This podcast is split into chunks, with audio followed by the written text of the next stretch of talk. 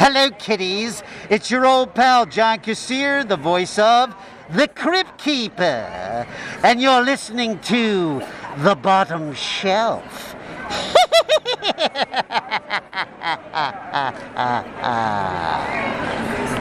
But seriously, Kevin, you can't make your judgment on the game because of these movies. Like, these movies are completely non-representative of what Dungeons and Dragons actually is. I don't care. I'm here to watch movies. But I'm here to be rolling dice. I'm not here to be wearing some cloak with a staff. I'm not here for any of that crap. I'm here to watch a movie and nothing else. That's it. I don't care. Movie. People who play Dungeons and Dragons don't actually dress up to play Dungeons and Dragons, dude. That's a common misnomer. What you're thinking of is LARPing. But they also do podcasting, and they live in their somewhere side's basement and just do nothing else with their life. I don't care. I'm here for movies, okay? Because I'm a boring individual, and I just have an IQ level of 12. I don't care. Well, that's rude. Prepare yourself to discover a world of terrible movies. High above the planet Geekery, a group of intrepid explorers hover over the dangerous planet in their fabulous superorbital spacecraft. Their mission? To conduct a complete analysis of movies known throughout the universe as terrible. So grab your space popcorn, grab your freeze-dried ice cream, and join us for today's mission of discovery and wonder. Are these movies better than the galaxy thinks? Or do they really belong on the bottom shelf?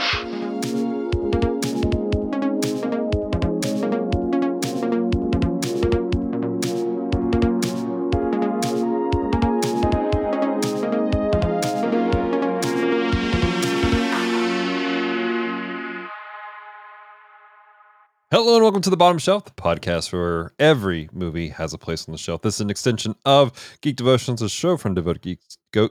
Show of Devoted Geeks. They're devoted to letting you know you're loved. Maybe there's some goats somewhere. I don't know. I know that there were some people who played goats once. One of them was a guy named John. John, how you doing? Hey, what's going on, everybody? I'm your DM for this week's episode of Playing Games with Strangers. It's podcasting with Celeste and talking Dungeons and Dragons. It's a habit. That was so funny. Yeah, I almost forgot to laugh. That joke's old. Yeah, just as old as John. Just as old as Kevin. I'm Kevin. Hi. He's our little ray of sunshine. The happiest man on the whole show. Yep. Yay. I'm so excited. I'm just overwhelmed with joy. It's just overflowing. It's just spreading everywhere. It is just like a normal Irish sunshine. So tell us, Kevo, what are we watching today? Hey, Celeste. How are you doing, Celeste? Welcome aboard, Celeste. Because, Dallas forgot about you on the side. That's okay. That's okay, because I'm not serving him tacos later on tonight.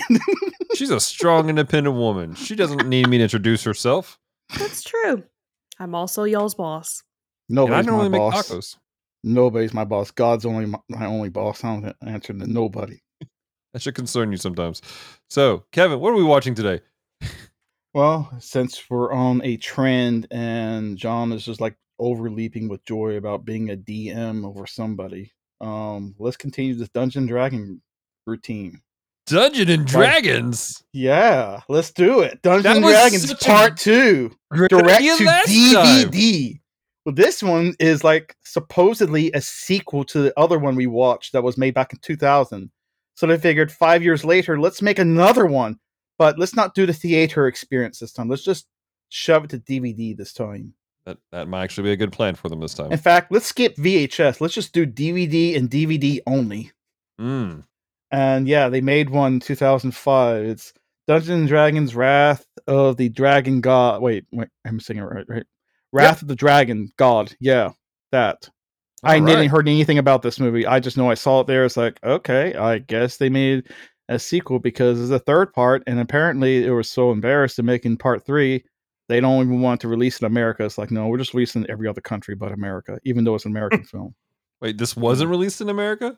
Oh, you just part said? 3. There's one more, but we're just like, no, let's just do 2. No, we don't. I don't know. We don't need 3. I mean, there is one coming to cinemas very shortly, but don't see it, anybody. Okay, you haven't seen it, so you wouldn't know. That's the whole point. We watch movies that's in this dumpster, and right now it hasn't entered anything. I know, but I'm just saying I don't want to support that company. That's all I'm saying. Anyway, moving forward, because I don't want to open up that can of worms again, because Dave and I already touched on that a lot on Casual Gamer Society. Here you go. You read a DVD. You know more about this. There you go. Give me this DVD. Come here. All right, let's see here. All right. Retribution is at hand. Nothing can keep me from it, warns evil Domador. The specter of death does not daunt me, for I am already dead. After centuries, the fearsome corpse creature comes to dreadful life, armed with a black orb of such awesome power that he can extract his revenge on the Empire of Izmir, home to the descendants of those who vanquished him. This sequel to Dungeons and Dragons, based on the popular role-playing game, fills the screen with amazing visual effects of spectral ghosts, spectral ghouls, diabolical traps, thundering armies, and huge winged dragons. The story follows 5 champions of Izmir who must perform prodigious feats of brain, brawn, and sorcery to capture the orb. Be vigilant. Be bold. The quest begins. Let no one turn back. Thank you for that, Jeremy Irons. Okay. Dallas's reading of that was more entertaining than the first movie. I don't know about that. Like I said in the last episode, I was moderately entertained by the last movie. So. Woo. The DVD has a DVD-ROM web link to D&D gameplay guide. What? Cool. I have the DVD and I won't do that.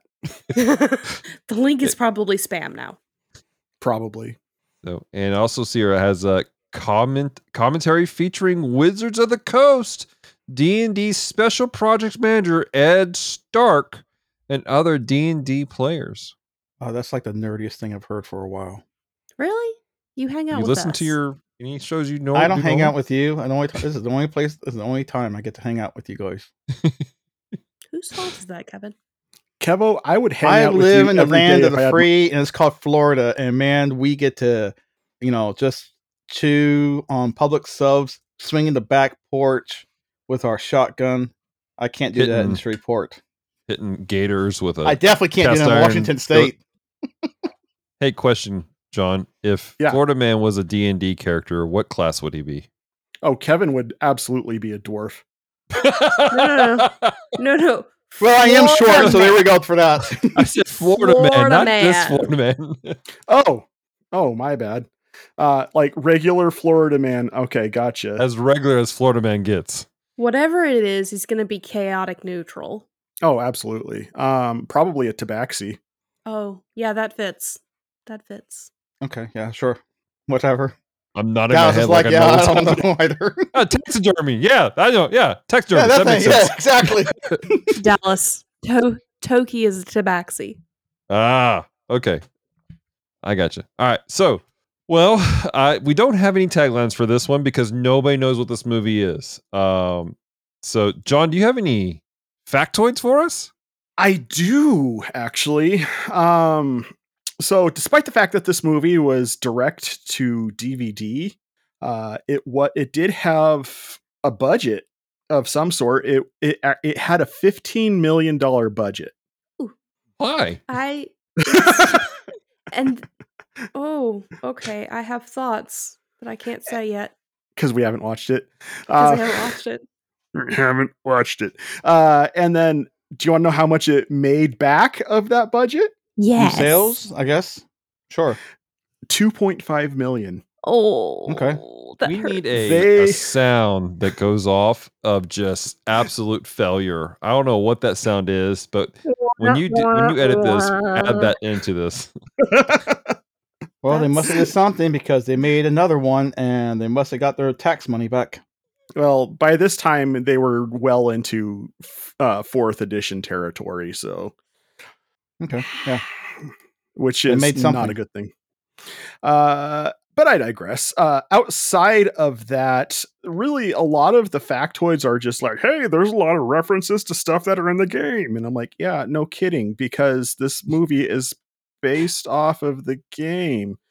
But one thing that I did find out that was pretty interesting about this particular one is that the magic runes that are seen in this film come from two sources. But the first source was a set of zodiac symbols from astrology. But the second source, and this is the part that I found interesting, is Chaosium's role-playing game RuneQuest, which was an actual competitor of D&D in the 70s and 80s. That's funny. That's good. Like, hey, D&D, stick it. Oh, we're watching a movie with Zodiac signs, so we're watching a Satan movie. Evil. Watch out, Southern Baptist. Here we come. Hey, they sponsor Plan 9 from Outer Space. Yeah, I know. To be fair, Kevin, that's actually par for the course, because in the 80s, Dungeons and Dragons was a part of the satanic panic. So I know Tom Hanks was part of it. Mazes and monsters. Kevin, don't joke around about that too much, or I'll make us watch that movie. It's already in the dumpster. What are you talking about? Well, there we go. What are our expectations, children? I'm not coming into this with a lot of expectations. The last one was so bad. Because the last one left off on such a high note. When the highest note is your makeup department. I don't know. I mean, Jeremy Irons fell from pretty high up. And his makeup was on point. The proper phrase when you're talking about someone's makeup is it was on fleek. Mine's dead. Not been a thing for a while, John. Yeah, well, it was a thing when this movie was made, I'm sure. No, I think this movie might have been before that. Yeah. Really? Yep. Yeah. Yeah. And once again, speaking of John's age. John, because was still you're so much younger than me, Kevin. John, when this came out, Zanga and High Five were a thing. And you and Celeste were flirting over Zanga. No, we were not. That would have been highly inappropriate. Highly illegal. What? I was like, when this movie came out, I was like 19. And I was like 13, maybe 14. And one of the greatest media players, a Zune, was out and no one was buying into it. They all got I had a Zune, sir. Zune was the bomb. You shut your mouth. I still have my Zune. What are you talking about? Shut my mouth. I'm the one who's supporting it. I'm saying the greatest one that came out, and now you're telling me to shut my mouth? Zune. Fine. Ladies, this podcast is canceled. We need to Zune. Let's talk about Zune. How great was Zune? It was better than this movie. You could put this movie on a Zune, and it would have been better because it was on a Zune. You couldn't do it with an iPod. You could put the D&D books on a Zune.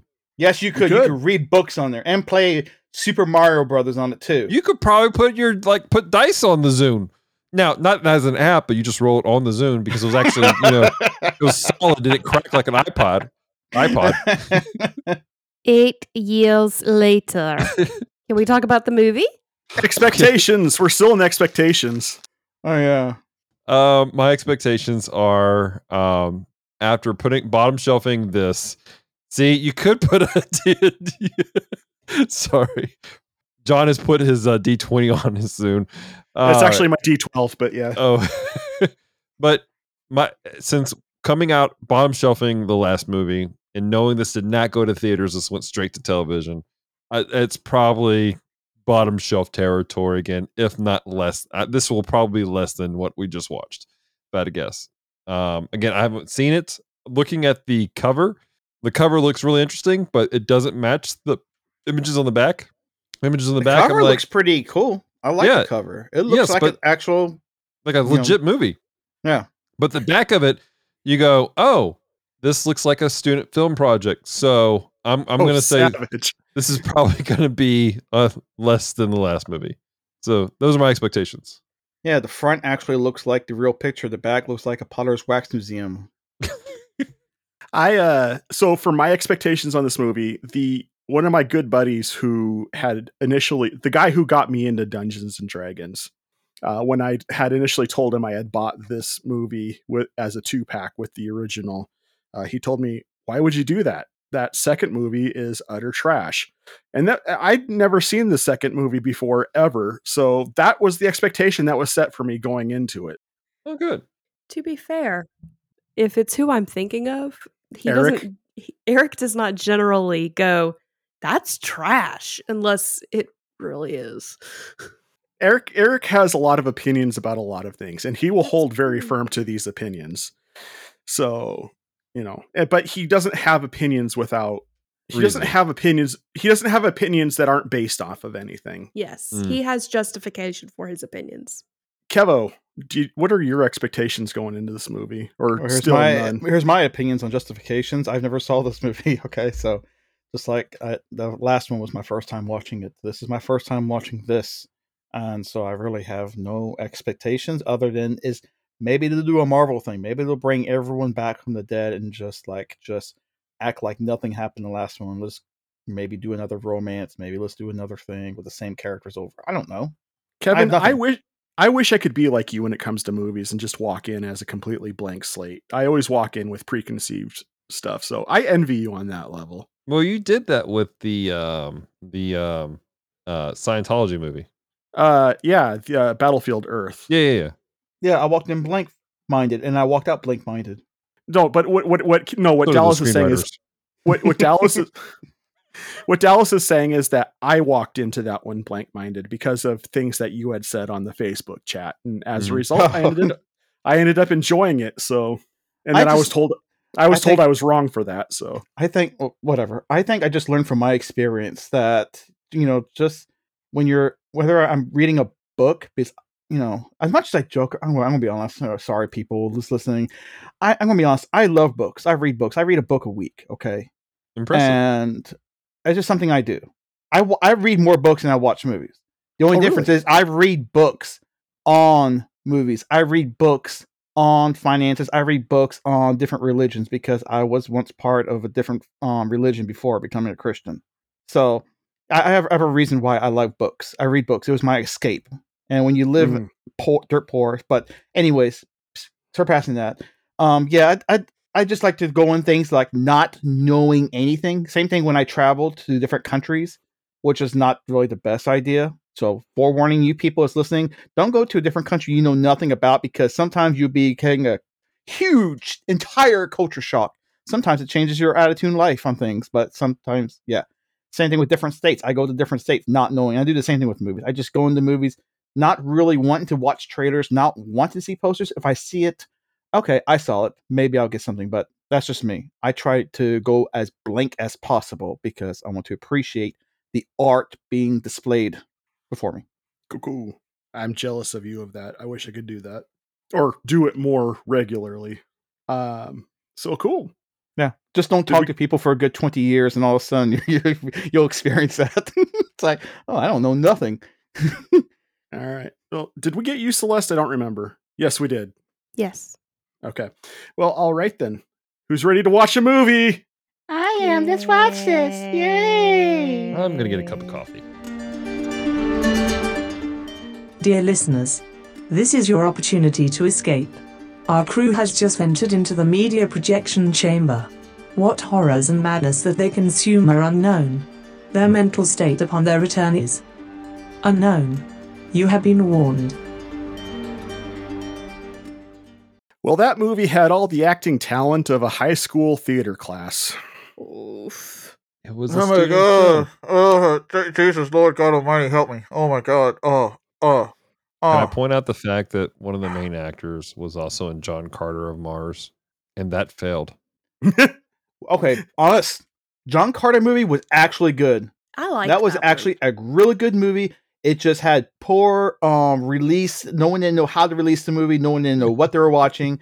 Even the CGI wasn't really that bad. It was just the subplots of that movie. But that's a whole different conversation. I wanted a Wooloo.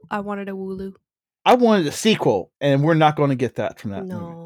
Can we talk about the fact that Maybelline must have pulled their product placement in this movie? Right. He was back! They had one person back from the movie. The interesting thing, he is both one of the main writers and directors of this film. I wonder if he's a D&D person, like he really truly is, because he helped fund it for the last one too. I think he just wanted to be fabulous. You know who actually is a massive D&D? What actor is a massive D&D fan? Matthew Lillard, the guy. That's not even what I was going to say. Vin Diesel. Yes. Yeah. I just heard about that. Homeboy is like an avid D&D fan. I wouldn't call him homeboy. I could barely understand what the man says most of the time. That's all right. He can't understand you either. It's because he's always like this all the time in all his movies, and I'm Vin Diesel. The same monotone act in everything he does. Family. I got family. I'm glad he's got his family. It's the one thing that separates Vin Diesel from Harry Potter. Oh. Sometimes a family needs a smack against a tree. I don't even watch Harry Pothead, and I got that joke. Good stuff. Are we going to talk about this stupid movie? Can we just like tell people what the movie is and just go on with it? Whatever. Okay. Well, first of all, this movie, like, you know how every episode of Sesame Street was brought to you by the letter K and the number 13. Yes. This movie was brought to you by ADR and green screen. Yes. Yeah. Like I think every single line in this movie was done via ADR because it felt that way. Like I was messaging you going, was this originally done in a different language? Because the entirety of the film feels dubbed. It does. And it's not a bad dub, but it's also not a great dub. I think was it done in a different language? No, it wasn't. It was just like the sound guy was just bad. Like he didn't know how to sound edit. So that was a big. It's like they forgot to do a sound spike at the beginning of the film, or the rendering just got thrown off. Yes. Yeah. So, I mean, that was the biggest thing that stuck out non-spoilery about this movie to me is just the sound design was terrible. And it really felt like one of those movies that was shot completely in front of a green screen. Mm-hmm. If not 70% of it. It looked like it was shot on location, but it was just the way how... When it was the castle scenes and everything else, that was shot on location. Was it? The outdoor, that was actual real castle. Was location in front of a green screen? It was just, location. It was the color grading of everything. That's what it was. It was the color grading because this was shot more on location than their last one. Really? Yeah, because the budget wasn't there. I think my suggestion is that they were like the guys from Monty Python, and then when they were done, they ran away before they got arrested for trespassing. That's hilarious, Dallas. All right, listen up, you primitive screwheads. This is what we're gonna do. Okay? We're gonna film a video right now. We have a better camera than those Irish guys who did the Kung Fu film. We haven't lit any cars on fire because no cars around. We didn't use VHS. We used film. Low grade film. I thought they shot direct to tape. So I mean, but legitimately, like the color grade throughout the entirety of the film was just awkward as I get out. They did a lot of like they tried doing day for night, but it was just really rough. And then there was a couple of scenes where like it was specifically at the ending is what I'm thinking of. But and we'll get into some of the spoiler stuff later. But there was a scene where one of the characters is riding down a hill, and they've basically sepia'd out the edges to as a vignette to the middle, and the middle is green and vibrant, but everything is not. And It was just really just awkward. That's what happens when you don't have good gaffing. Mm-hmm. Do you know what gaffing is? Do I need to explain gaffing? No, we don't explain what gaffing for the audience. Oh, explain for the audience. Okay, gaffing is basically just the lighting. So you get the lighting, you get the boards, the light reflection off the boards, the color lights, the filters you put over. So this is what brings up the style, which now I think every movie now has like grasped the concept of gaffing, but now they just forgot the storytelling. It's like, oh, we got the light and the sound. Now let's forget the story, which I'm not saying. Oh, we got lens flares. Exactly, we got lens flares. Thank God for that. You know who had a great gaffing technique? John Dario Argento. Yes, and him. Yes. See? I wasn't even doing a goof, dude. I was talking legit film with you. Yep. Well, I thought he was going to go back to John Carpenter because John Carpenter is like your lover boy. Oh, John Carpenter has great lighting too. Yeah, I mean, he does the directing, but crap, what's his name? The director of photography. Good lord, I know his name. He did Jurassic Park. He did all Steven Spielberg and John Carpenter films. What's his name? Man, I forgot. It's making me mad. I gotta look it up. Go ahead, continue talking while I look it up. Yeah. Right. So, but even within the same scene, the color grade changed often. Yeah. And it just felt awkward watching the film at times because the acting was very stoned, like very flat. It was stoned. Yeah, some of them were stoned, I think.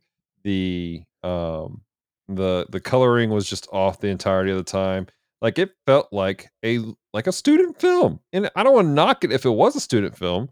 But I mean, because what was that film we did? Dark Star. Kevin's student favorite film. Movie. Yeah, so, Dean Cundey is the guy's name, one of the greatest cinematographers alive, and I could not remember why. I think he came on board right after Dark Star with John Carpenter. Okay, yeah, he did. So, but there was if it was meant to be a student film, good on you. If it's meant to be like a low budget local film, good on you for trying at least. But I mean, it was just awkward. Like there was a character, Dallas. Yes. Dallas. $15 million budget. I know, and that's what when you said that, John, I couldn't comprehend. I'm going, surely it's a typo. Surely somebody. It was like one of those Amazon scams that tricked you into typing in too many zeros on accident. I don't know. I'm going to tell you. Go ahead, Celeste. I'm sorry. The whole budget went into 2 seconds of the movie. Yes, I don't even know what those 2 seconds were because I'm being honest. This may be blank for me, but I want to tell you something. Budgets don't matter as much as people think. It does to a point, who you're paying, so forth. But there is a movie I told someone that was made with the same amount we just talked about, $10 million. The Invisible Man that was made not too long ago. Remember that movie? Did you watch it, John Hardy, didn't you? Nope. The Invisible Man. What? That movie was made with just $10 million. And my God, it exploded, and they made hundreds of millions because they used the money effectively properly. You can do it properly, right? You can do it right. John Carpenter, like I mentioned before, he used his money properly. He used his money right. He used it in the cameras, and sometimes this shows that they were putting money in places that they shouldn't have, and this is what the result happens. I feel like the money went into the castle, and then one scene of the dragon. Not all of the dragon. One scene of the dragon. Yeah, they probably paid to use the castle scene for rights and purposes for I don't know how many days or how long they shot this film for, and they probably used it exactly for the CGI for the wrong people who was using CGI. Which I have my opinions on this dragon compared to the last ones because I think this one looks better, but that's my opinion. This one acted more like a dragon than the last ones. The last one's like, oh, they're just popping. This one actually had some fierceness to it with the ice dragon. I'm like, okay. I mean, I know it's 2005, but it's still, it was more passable with me than Mummy Returns. So at least this dragon didn't look like a T-Rex with wings.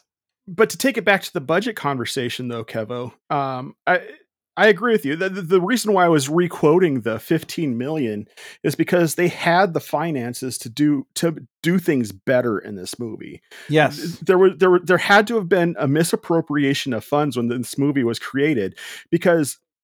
One of the most profitable movies of all time. And I know you guys aren't into horror, but I can guarantee you know this movie. Paranormal Activity. Yeah, I know. Do you know how much that movie was made for? I think that was $5 million. Or not even that. Uh-uh. $1 million? No, it was very low. $15,000. Yeah. Do you know how much that movie made back worldwide? Hundreds of millions. Hundreds of millions. $193 million.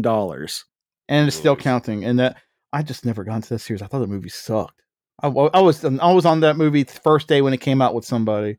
That movie was mind blowing when it first came out for me. Real talk. So really? Yeah. So I agree with you. So what I was trying to say is I agree with you, Kevin. The budget doesn't matter so much. You can make a great movie on a lesser budget. The problem is the movie that we're talking about on today's episode, this Dungeons and Dragons movie, had a budget that rivals movies that are being made with today money. Mm-hmm. And it felt like it went. Yeah, it's like somebody was taking money, like was skimming somewhere, because there was better CGI even during this time period. Yeah. And they had it available because Dungeons & Dragons is still a massive platform game playing, even for that time. It was. And that was a very low budget, even for like the biggest game playing. I think did they make more money than most of other games? They have to. Up until recently, Dungeons & Dragons has controlled about 85% of the market share when it comes to tabletop role-playing games. Yeah, so they could have did something. There was a recent event that I'm not going to get into that caused them to lose a significant portion of their market share. But for the most part, up until recently, they have been the leading tabletop role-playing game by significant amounts. Like the closest role-playing system to them was Call of Cthulhu, and even still, they only have probably about a 7% share of the market. Mm, crazy. But the film itself, like, it's just it feels like somebody else took control of this film altogether. Like Izmir, the city. This is 100 years later, and yet it feels so much less than it did in the first movie. And this is supposed to be a direct sequel. It feels like everything else. That's what this movie felt. If it just felt, are we going to spoilers? Is this spoiler or what? I don't even know. Did we hit spoilers? Let's hit spoilers, because that's going to be safe. Because I don't think we can say much more about the movie itself without talking about what's in it. Mm-hmm.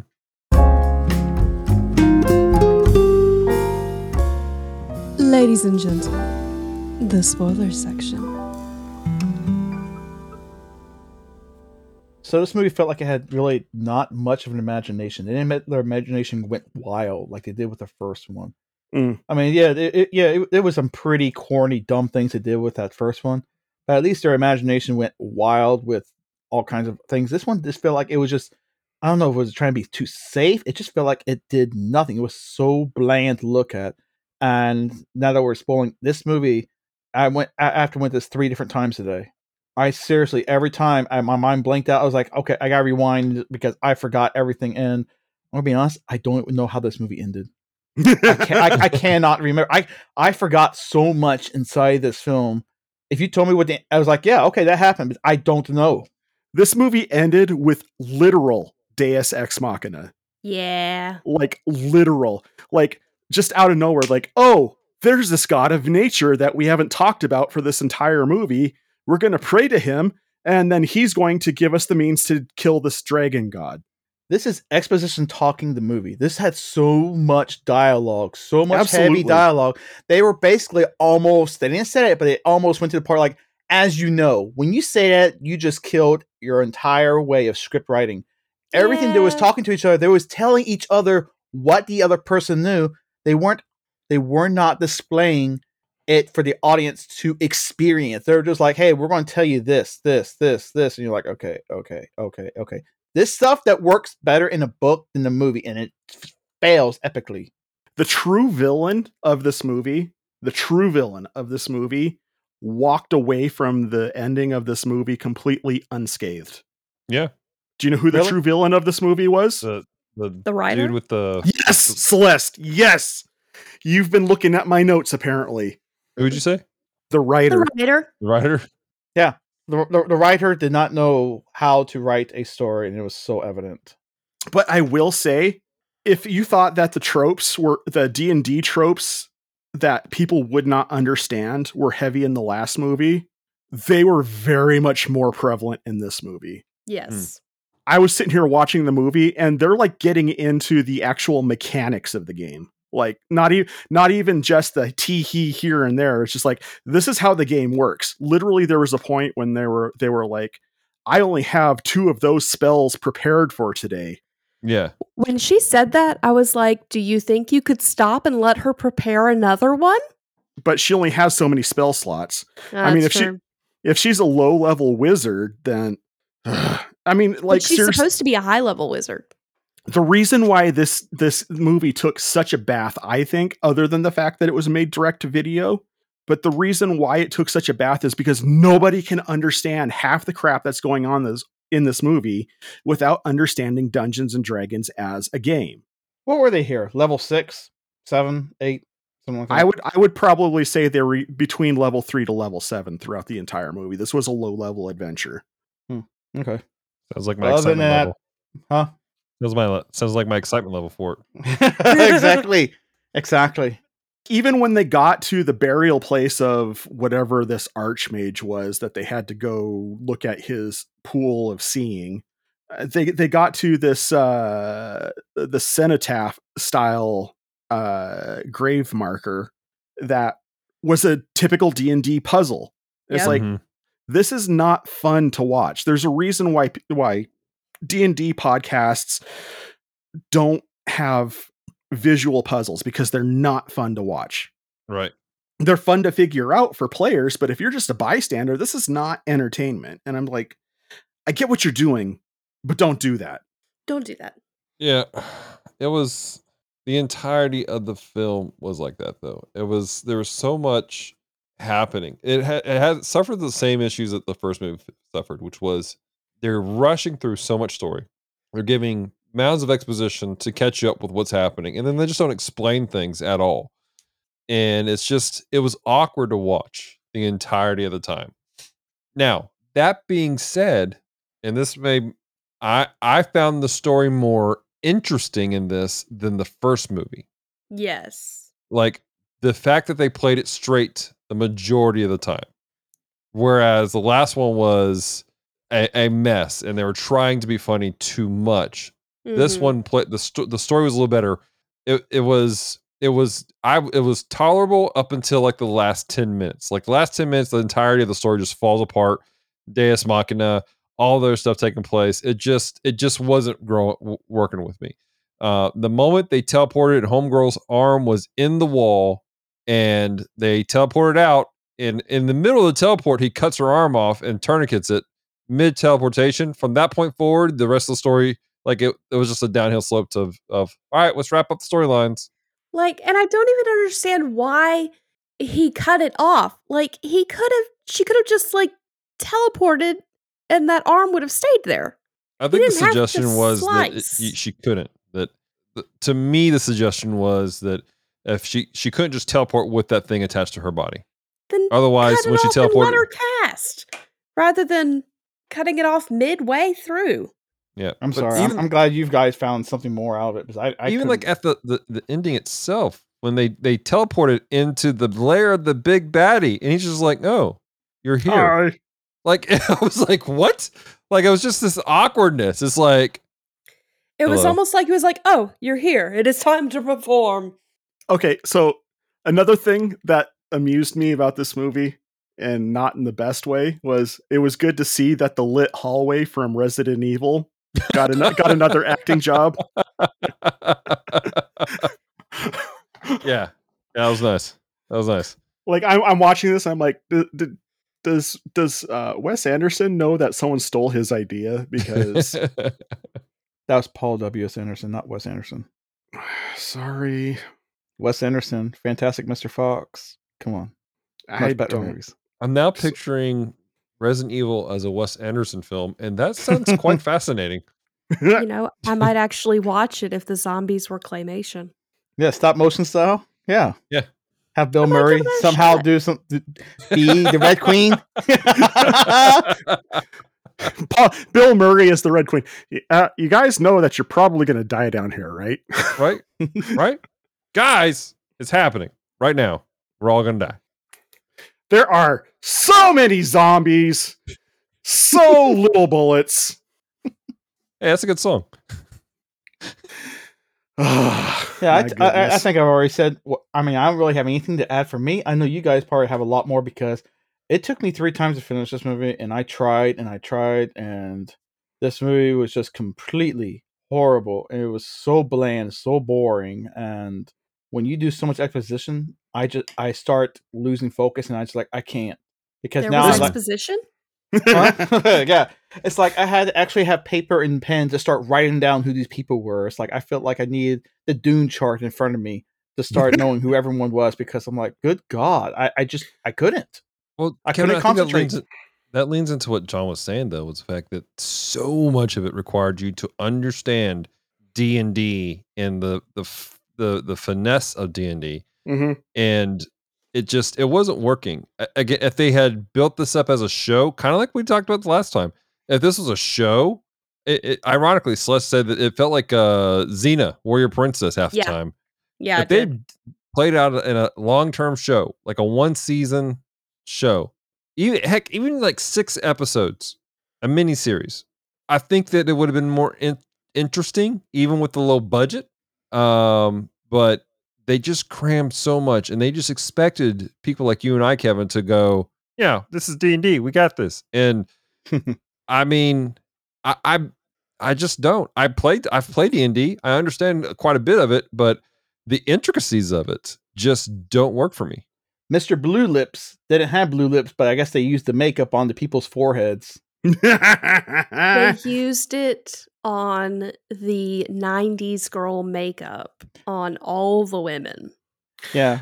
I will say, Kevin, you said that me and Celeste probably got more out of it, because the only thing I got out of this movie that you didn't was that this movie for me was like Pokemon Snap. I just felt like I was wandering around inside this movie going, hey, there's that. Hey, there's that. Take a picture of that. And that's all it was. Like that was the most substance I got out of this. Like this movie had all the substance of a popcorn fart. Not even that. I don't even know what that is, and I don't want to know. It's a fart you have after you have popcorn. I don't want to know. What part of I don't want to know do you not understand or comprehend? It takes place. What was that? Dallas? It takes place? Yeah. So, yeah. Okay, let's talk about your fecal matter while you're at it. Well. Stop. While we're talking about fecal matter, let's give our ratings. That was a great segue, Dallas. I'll go ahead and give the rating, the rating descriptions here. On the bottom shelf, we rate the movies with 4 different ratings. Top shelf is, this was a fantastic movie, undeserving of its bad movie reputation. We feel like most people would probably enjoy this movie and suggest that you should probably give it a try. Middle shelf is, I can understand why most people probably didn't like it. I personally enjoyed it, and given the right circumstances, I'd probably recommend this to a few friends and sit down and watch it myself on some occasions. Bottom shelf is, yes, this is a bad movie. I don't readily recommend it to anybody. I may watch it once every 5 years or so for reference purposes, but by and large, for the most part, I'll probably not watch this movie again if I don't have to.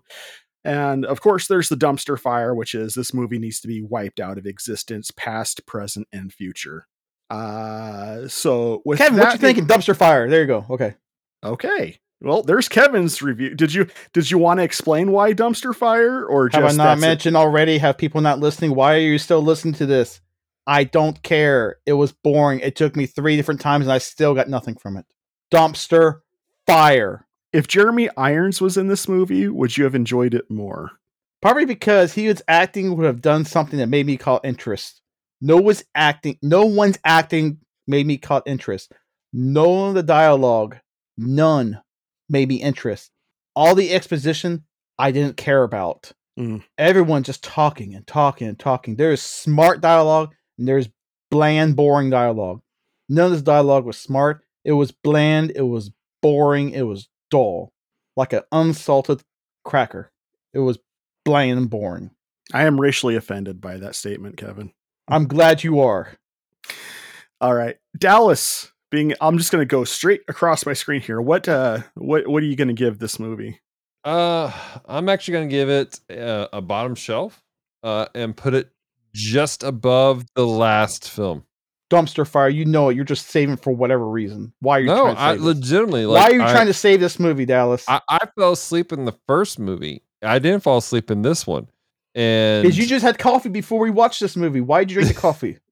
Legitimately, it was because the tone was not trying to be stupid, silly the entire time. It's a dumpster fire. I've seen worse. I don't want to watch it again. But it's, bottom shelf. See, you don't want to watch it again. You don't want to watch it again 5 years, do you? Huh? Do you want to watch it again in 5 years?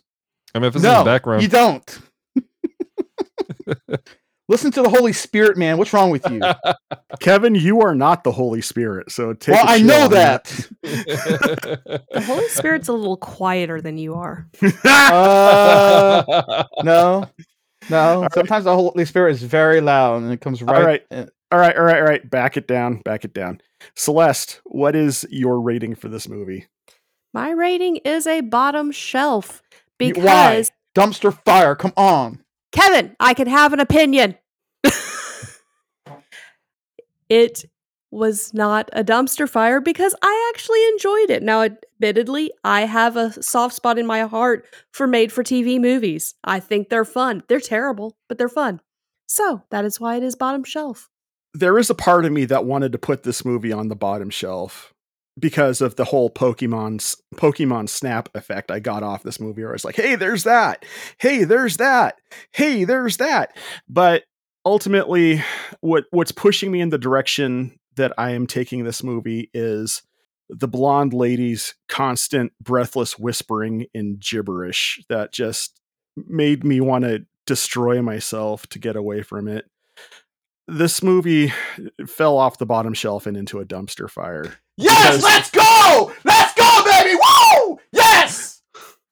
Let's go! I'm so glad you're editing this, John. What's that? I'm so glad you're the one editing this one. I don't want to watch this movie again. I don't want to have watched this movie now. I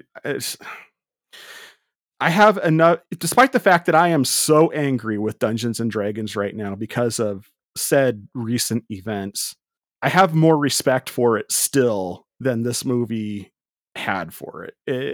It didn't respect the source material in the ways that it should have been. They were more interested in fan service and game mechanics than they were in trying to redeem itself from the first movie.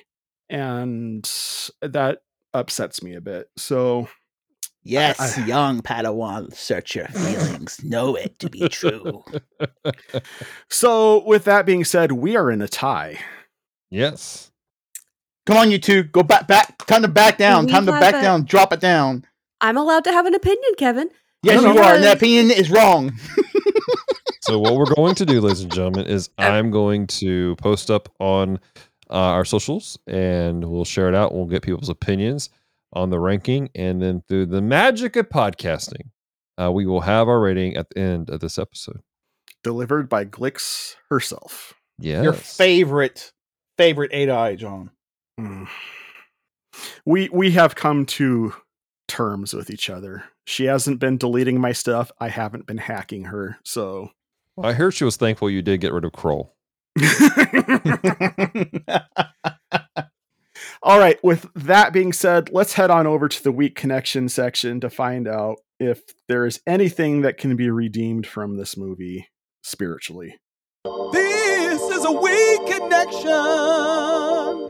Big thank you to Matt once again for making that bumper for us, despite the fact that he scares the pee out of me. Why is that guy scared? You. We'll talk about that later. Yeah, that's not okay. That's not an on mic conversation. Dallas, being as you're the one who has weak connections for every single movie, we'll start with you. Yeah. So my weak connection is coming out of Proverbs chapter 12, verse 18. There is one whose rash words are like sword thrusts, but the tongue of the wise bring healing. And this verse is coming from looking at the relationship between Lux and Nim in the film. At the beginning of the film, there's this animosity between the two. There's this just genuine dislike for each other. And so, but as the story progresses, Lux shows kindness towards Nim by offering up her knife because he lost his back, and he was like, no one's ever given me anything before. He's a rogue. He's always stealing stuff. And he's always living in the shadows, never having anything. And here's this barbarian who's showing kindness. And it touched him. It changed his mindset of things. And it brought some healing to some wounds that he was harboring at the beginning of the film. And so my encouragement to us is don't be a jerk. Like, be intentional about being kind to each other. Be intentional about speaking life and speaking healing. And even, like, there are people who are just having terrible days and you don't know why. And when you come in with an attitude of just being a jerk, just to be a jerk's sake, you can inadvertently overstep a boundary and make things go worse instead of coming in, bringing healing, bringing hope. And I know we say that jokingly, whereas we spent the podcast making jabs, we try making fun, but we're in a relationship together. We're friends. We know our boundaries. We know what's what. We know, don't cross this line. Don't cross that line. We know these things, but for the general population, you may not. And so we need to be cognitive. And even in a community, even though you may have a friendship with people, you need to be sensitive enough to go, I know my friend's going through some stuff right now, and they don't need me to joke like this at the moment. They may be joking like this, but maybe I need to return that with grace and with peace. Instead of bringing sword thrusts, bring a healing word that helps them to walk out what they're going through and find true healing. So that's my weak connection. All right. Does Celeste or Kevin have a weak connection for this one? I have a super weak connection. That's what the section's for. Okay. So at the end of, near the end of the movie, during the Deus Ex Machina, Lux had her knife on Fancy Pants and was about to kill him. And she'd been struggling the whole time, like, not to rage and not to lose control. And the main guy, whose name I can't even remember because that's how boring he was, came up and was like, "You're not your brother." Barrick came up and he goes, "You're not your brother." And because her brother had raged out of control and had to be put down. And so it was just a nice reminder of, you're not your family. You're not anyone else. You are who God created you to be. And while you can take the good things from other people, you can take the good aspects of your parents, of your siblings, of everybody who has influenced your life, you don't have to make their mistakes. Even if they were terrible people or made terrible mistakes, you don't have to. You can take the good, throw out the bad. Right. I don't have a scripture for that because it just popped into my head a minute ago. But it is biblically sound, even if I don't have a scripture at the moment that can back it up. Celeste, I will tell you that is not as weak of a connection as you had made it sound like, because that was actually solid. It doesn't have scripture to back it up. Kevo, you got something? Sure, I have something. And it's not going to be at all really related to the movie, but just more of my thoughts, because I could not remember a single thing about the movie, really. Like, everything you guys are saying, it's like, oh, okay, I guess that happened. I don't know. It's in Proverbs chapter 19, verses 20 through 21. It's a New King James Version that I'm reading from. And it's, listen to the counsel and receive instruction that you may be wise in your later days. There are many plans in a man's heart. Nevertheless, the Lord's counsel, that will stand. So, this is more of a personal thing for me, because I have been taking counsel from here, my friends, on certain matters, and I've been taking counsel from also my pastor or some of my older friends who I feel are very far in the walk of God and very wise. And I asked for their, what would you do in situations that I'm going through right now? What would you do? I would take that advice, but the most important thing I learned is that I had to pray. I have to pray. I have to be in that communication with God, because if I'm not in that communication with God, nothing else really matters. Right. And that's why he said, that's why I believe it was King Solomon who wrote this, but he continued on. He said, nevertheless, no matter what, the Lord's counsel, that is what will stand above everything else for all. So always take the Lord's counsel first, foremost, and then people that you will see that's walking in the faith of God, that's actually are true Christians and that you look highly towards, take their counsel and apply that to your life and whatever it is that you're going through right now at this moment. So that way, as you progress later, that you'll learn from those situations. You'll become wise and you'll learn. That way you could pass down that bit of information towards the younger generation. Word. Keep it going. That I am actually glad you decided to chip in on that, Kevin, because that's a great segue into what my weak connection is. One of the themes in this movie that really manifests itself at the end is the power of faith.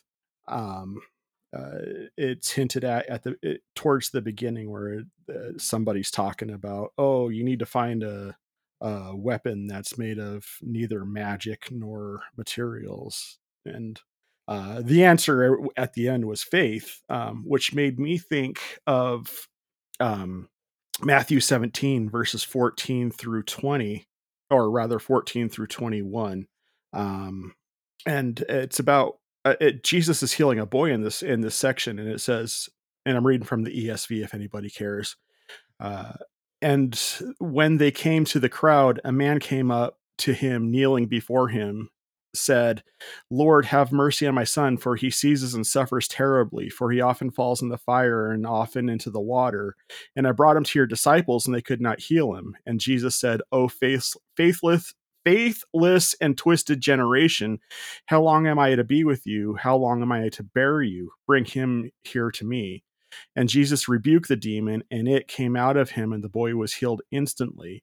Then the disciples came to Jesus privately and said, why could we not cast it out? And he said to him, because of your little faith. For truly I say to you, if you have faith like the grain of a mustard seed, you will say to this mountain, move from here to there, and it will move, and nothing will be impossible for you. Essentially, what was able to overcome the dragon god at the end of this movie was the faith of a woman who was dying under an undead curse. And her faith is what made everything well. Mm. Despite the fact that this movie committed the ultimate narrative sin of Deus Ex Machina. But it really stuck out to me that yet in faith in Christ, we have overcome all things, and not necessarily on earth, but we still have overcome. I heard it described in a church I used to go to, where everybody who prays to God for healing will be healed. It just depends. Either they'll be healed miraculously, they'll be healed medically, or when they die in the next life, they will be healed spiritually. But that's the hope we have onto and the faith we cling to. Paul calls faith the evidence of the substance of things hoped for and the evidence of things unseen. And so I would commend it to the people, to the listeners out there, to really exercise your faith as the weapon of neither magic nor material, and become more than a conqueror as through Christ, as the Bible has said to us, because that's what we're called to be. Right. So that's mine. I always feel a little bit goofy ending it because I just kind of ramble off into blah, blah, blah, blah, blah, the end. So. So that being said, if you want to check out anything else that we do on this show, please check the show notes, as the list is long and we're all interconnected on many different levels. And Kevin is a beautiful, beautiful man. No. You're beautiful. Oh, you're beautiful. Not the Creeper song. Creeper song. But if you like what you have heard here on the show today, please like, rate, and subscribe on whatever platform you hear this podcast on. That helps put us in front of like-minded individuals like yourself who might want to hear about four dimps talking about a movie that probably shouldn't have been made in the first place. Yes, should never have been praised. In fact, since I came out with a weak connection, that's a +1. So let's go ahead and just throw in the fire. Okay. You don't have the dexterity to save for that, so sorry. I respect your hustle, but unfortunately no. That being said, that being said, thank you all so much for listening. Stay devoted. Peace and love.